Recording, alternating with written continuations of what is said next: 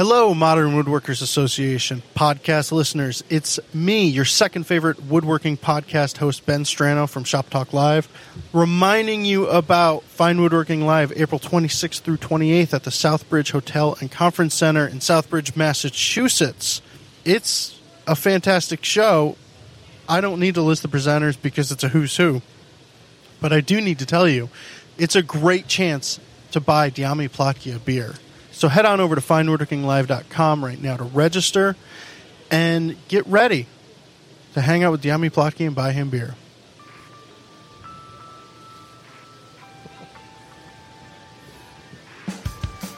Welcome to the Modern Woodworkers Association, a podcast about woodworking from folk who woodwork.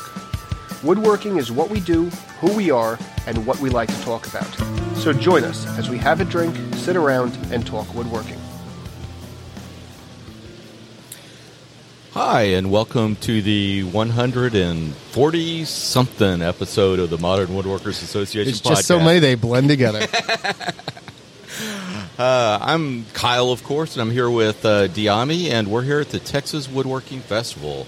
And uh, Dyami, yes, Kyle. what do you think of uh, Texas Woodworking Festival so far? It's been delightful so far. And the weather? Um, it's Texas.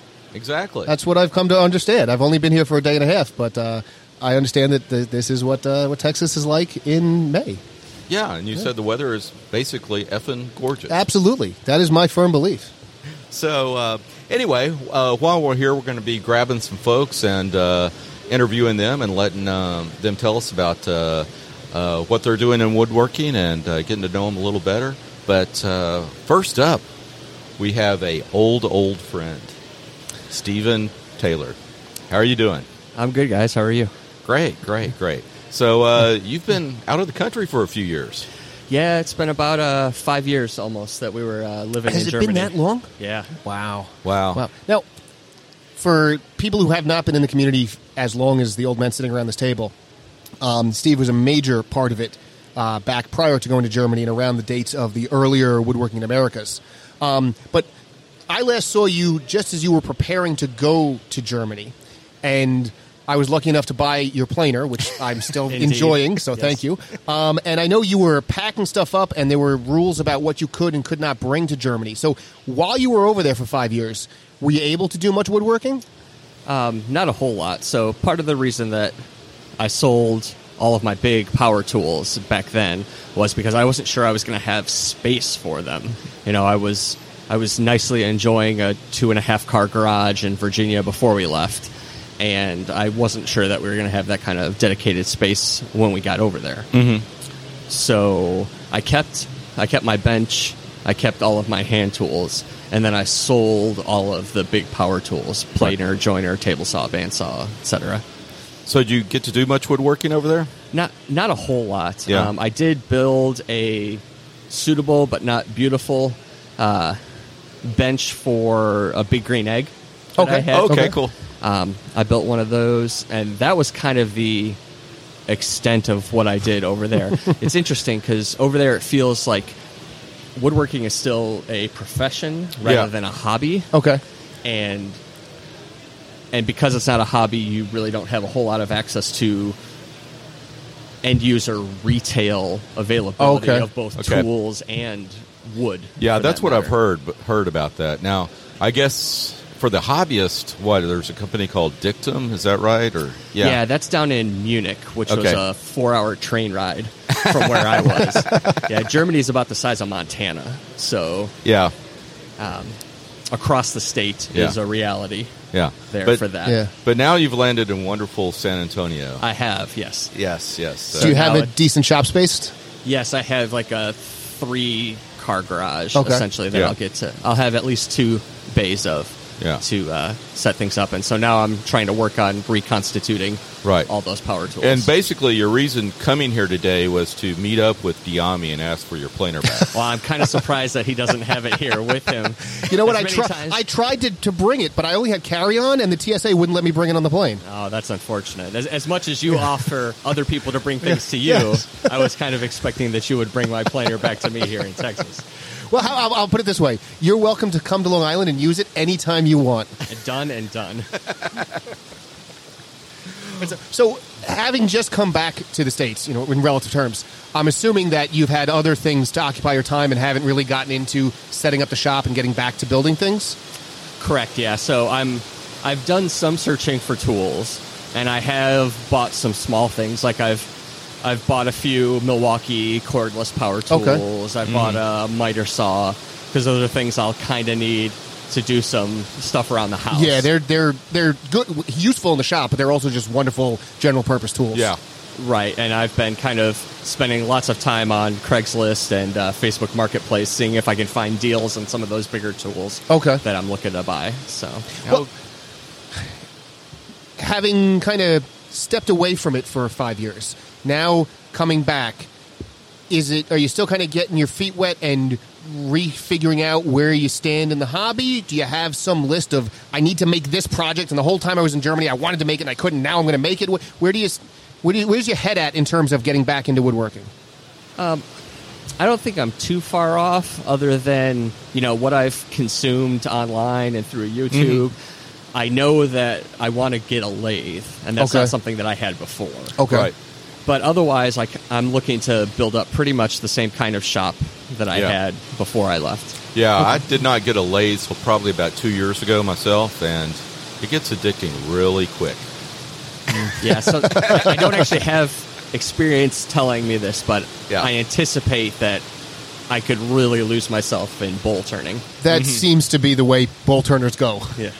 Yes, yes, yes. Um, So yeah, I'd recommend. Uh, I started out with getting, um, I guess, a MIDI lathe. It's uh, the Jet, the Jet 12 inch, and um, it's a variable speed. It's a great lathe, but I quickly ended up buying the extension for it, the bed extension for it. So if you're looking at a lathe, yeah, I'd keep an eye on Craigslist and try to get something a little bigger.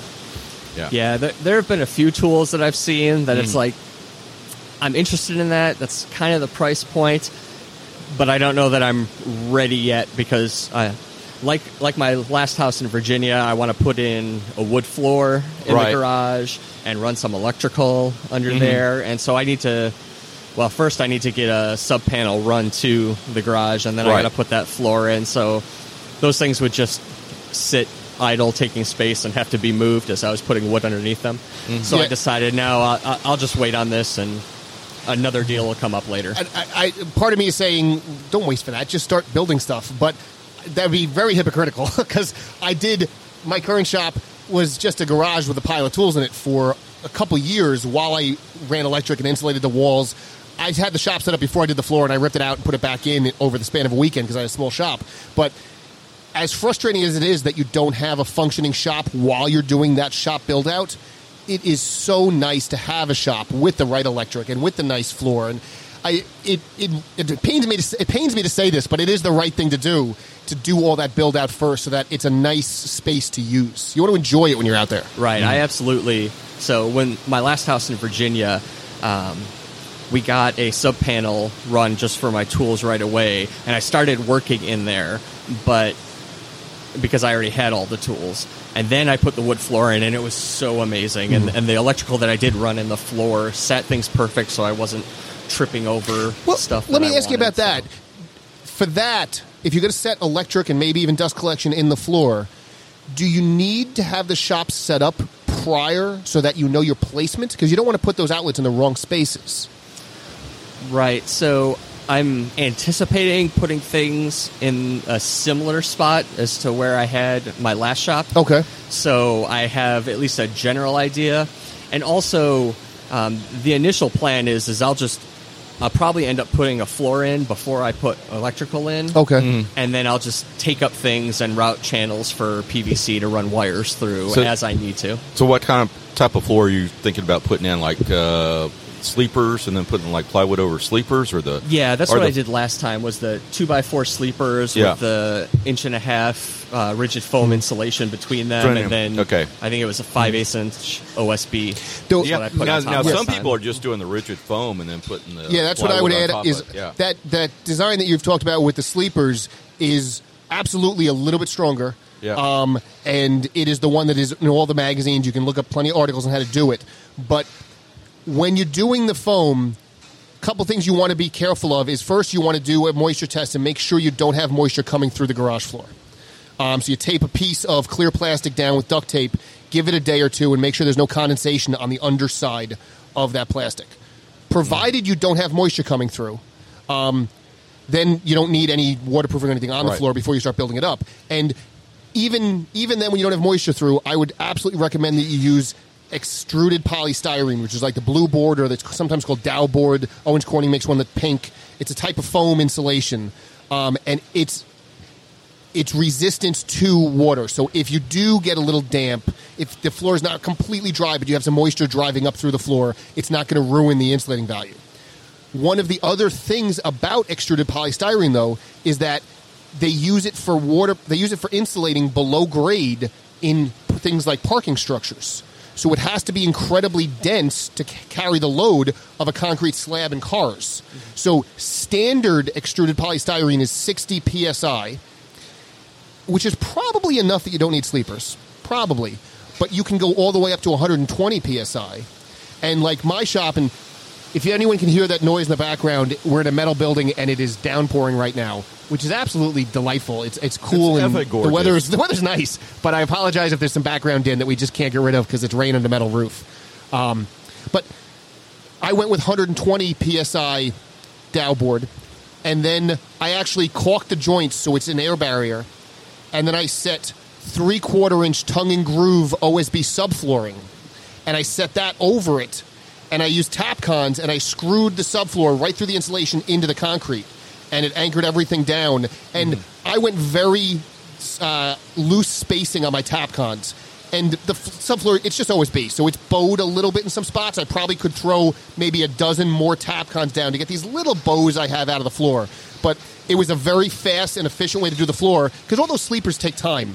So if you don't have if you don't have commercial access to high density extruded polystyrene, as I'm lucky enough to have, it might be a little bit of legwork to get it because it's really only a commercial product. You're not going into a Home Depot or a Lowe's to buy it. Right. But if you can get it, I would argue it's a much faster assembly. And I have I have your old planer. I have an eight inch Powermatic joiner. I have plenty of heavy equipment, and it's no issue at all. It's not sinking into the floor. It supports everything just fine, and I didn't have to put sleepers in. So I would absolutely recommend that if you're looking into what to do with the floor. I feel that's a much faster way to accomplish the exact same thing. Now, Yeah. Yeah, go ahead. Uh, I'll look into that. Um, one thing from my previous experiences is that I'm not going to Tapcon this into the floor because taking that out when we moved from Virginia was just such a pita um, that this time I'm just going to float it. Yeah. Okay. Yeah, now there's also using those uh, gym tiles. The rubber gym tiles are made out of tires. Um, I haven't looked into the cost of that. I assume they're going to be way more expensive than doing the OSB and the. Uh, Probably, Yeah. but there's a there's a I don't know. They're like dry tiles. yeah. You can buy them in the box stores, and it's a it's a two by two piece of OSB with dimpled rubber mat on the bottom. You could lay them out on the floor, and then take like half inch or three quarter tongue and groove OSB on top of that, and kind of stitch it together. So it's screwed to itself, but still floating. But those little tiles with the dimpled mats are, I think, they're pretty expensive. So on a Yeah. square foot basis, that could get cost prohibitive. Um, but no, if you're going to rip it out, I personally, I if I ever sell this house, I'm just going to unscrew the Tapcons. I'll live with it. But I, you're, I'm assuming that you're here for another three, five years, and then you're going to transfer it again, as as it seems to be the mo for work. We'll see. Yeah, There's- I kind of joke with people that I never left the military and that I've PCSed every three to five years, despite not being in the military anymore. Well, well, golly. So, um, so once you get everything done, shop's ready to go. What's your first project? Oh, that's a good question. Um, once it's all done, I don't know. Before then, I'm still going to work on um, putting together like a frame and panel with um, with the oh, why can't I think of it? The the sheet goods with the holes in it. Oh, the um, um, pegboard. Yeah, pegboard. I've, I've got a couple sheets of pegboard Yeah. and some uh, one by f- one by three or one by four oak that I'm going to frame it in for my son's bedroom. Mm-hmm. Okay. To to hang all of his Nerf guns. Oh, on the okay. wall. Send to the Nerf guns, yeah. that that's the that's the first project on the honey-do list right, Right. now. and then we'll see if uh, we'll see what comes up after that. Now I am a little bit jealous. So we're here in Austin, but uh, I live in Houston, which is a good, and I live way south of Houston, which is a good five and a half hours from here. But you just live in San Antonio, which is like an hour, hour and a half. Yeah, it took. So I'm on the west side of San Antonio, and Yeah. it took me about an hour forty-five to get up to here Yeah. this morning. Now all the classes that are starting to run through this place, that's got to be an opportunity for you. Yeah. It, it should be once Yeah. I uh, get settled here. I am looking forward to that. I've really only ever taken one class, and obviously distance wasn't a issue with that because I drove from Virginia up to the Connecticut Valley School of Woodworking. Yeah. Had dinner with Dyami on my drive up for that, but um, Well, Yeah. if you wanted to have dinner with me on your way to the Austin School of Woodworking, you're welcome to. But I, I will be the first to tell you it's probably not worth it. it's a, it'll be a little out of the way. Yeah. Yeah. Well, I know you just got here, but take a look around. I mean, it's a fabulous facility that they have. And uh, we're sitting right now in the school. So this all of that is uh, some of the co-op that's downstairs, but we're kind of in a mezzanine area and I can see a nice uh, SawStop industrial saw. They got a bunch they have a bench room that's conditioned space and it's really fabulous. 12-inch joiner planer. So really nice equipment they have here. Yeah, not just walking from the entrance up to here and seeing all the tools. It's like, yes, this is this is what I've been missing. is, is these these big iron. Yes, yes. Now, um, so you're into you're into hand tools. You took a lot of your hand tools to Germany. So I would um, encourage you, or maybe even caution you, once you get down to this end, there's Dowell Toolworks, who has sells all the vintage tools. So, Okay. A couple of us have already um, kind of taken a hit with him, but uh, he has plenty left for you. Let me. I want to change gears for a second and go back to your moving around. I don't know whether this is true or not, but did you take furniture that you made in Virginia to Germany and now back to San Antonio? Nothing of real size Okay. besides my Roubo workbench. Okay. That- did that Now when I that's s- of some size. yes. When I Yes. saw it, it was a pile of lumber on your garage floor. Did you you built that before you moved because they would move I- a furniture but not a pile of lumber? Is that right? Yes. So I finished it. It was like the last thing I finished um, before uh, moving over there, and it was actually like I got everything dimensioned with all my big power tools, Right. and it was a matter of glue ups and cutting joinery after that. Um, so I was able to get to a point, and then I could sell all of my big tools, and then still finish it. And I did. It was kind of a big deal. You know, I got all the mortise and tenons drawed board, and then I got the the end vise that I had screwed in to the in the tail position, and then it was like, okay, this is done, and they will move it. Yes. Now, um, we've we've had conversations with many of the furniture makers here about how to deal with the fact that a piece is made in one place and will live its life somewhere else in another part of the country. How has your bench dealt with going from Virginia to Germany to Texas in terms of wood movement? I don't notice a whole lot. Um, it, I th- either I put it together very poorly, or it moved just a little bit on the trip over to Germany because the legs. It if you really give it a, a push, the legs wobble just a slight amount. Okay. Now I don't know if that was it was flat on my Virginia concrete garage floor and then hasn't been flat in the other two garages since, or if something actually moved. But um, I've just just that little bit I've noticed. it stayed pretty flat. Um, ev- all the mortise and tenons were drawbored, so they weren't going anywhere. Right. Cool. Cool. Well, listen. Thanks for coming on the show. And uh, where can folks find you on the interwebs? Um, Mostly on Twitter um, at Torch02 or on Instagram. Uh, The only think they- social media platform that matters. Absolutely. And I'm going I to smack you. and and that hand, I think that's Torch 2002 because Torch 02 was taken or something. Yeah. I don't know. So u- usually one of those two handles uh, will find me on social media.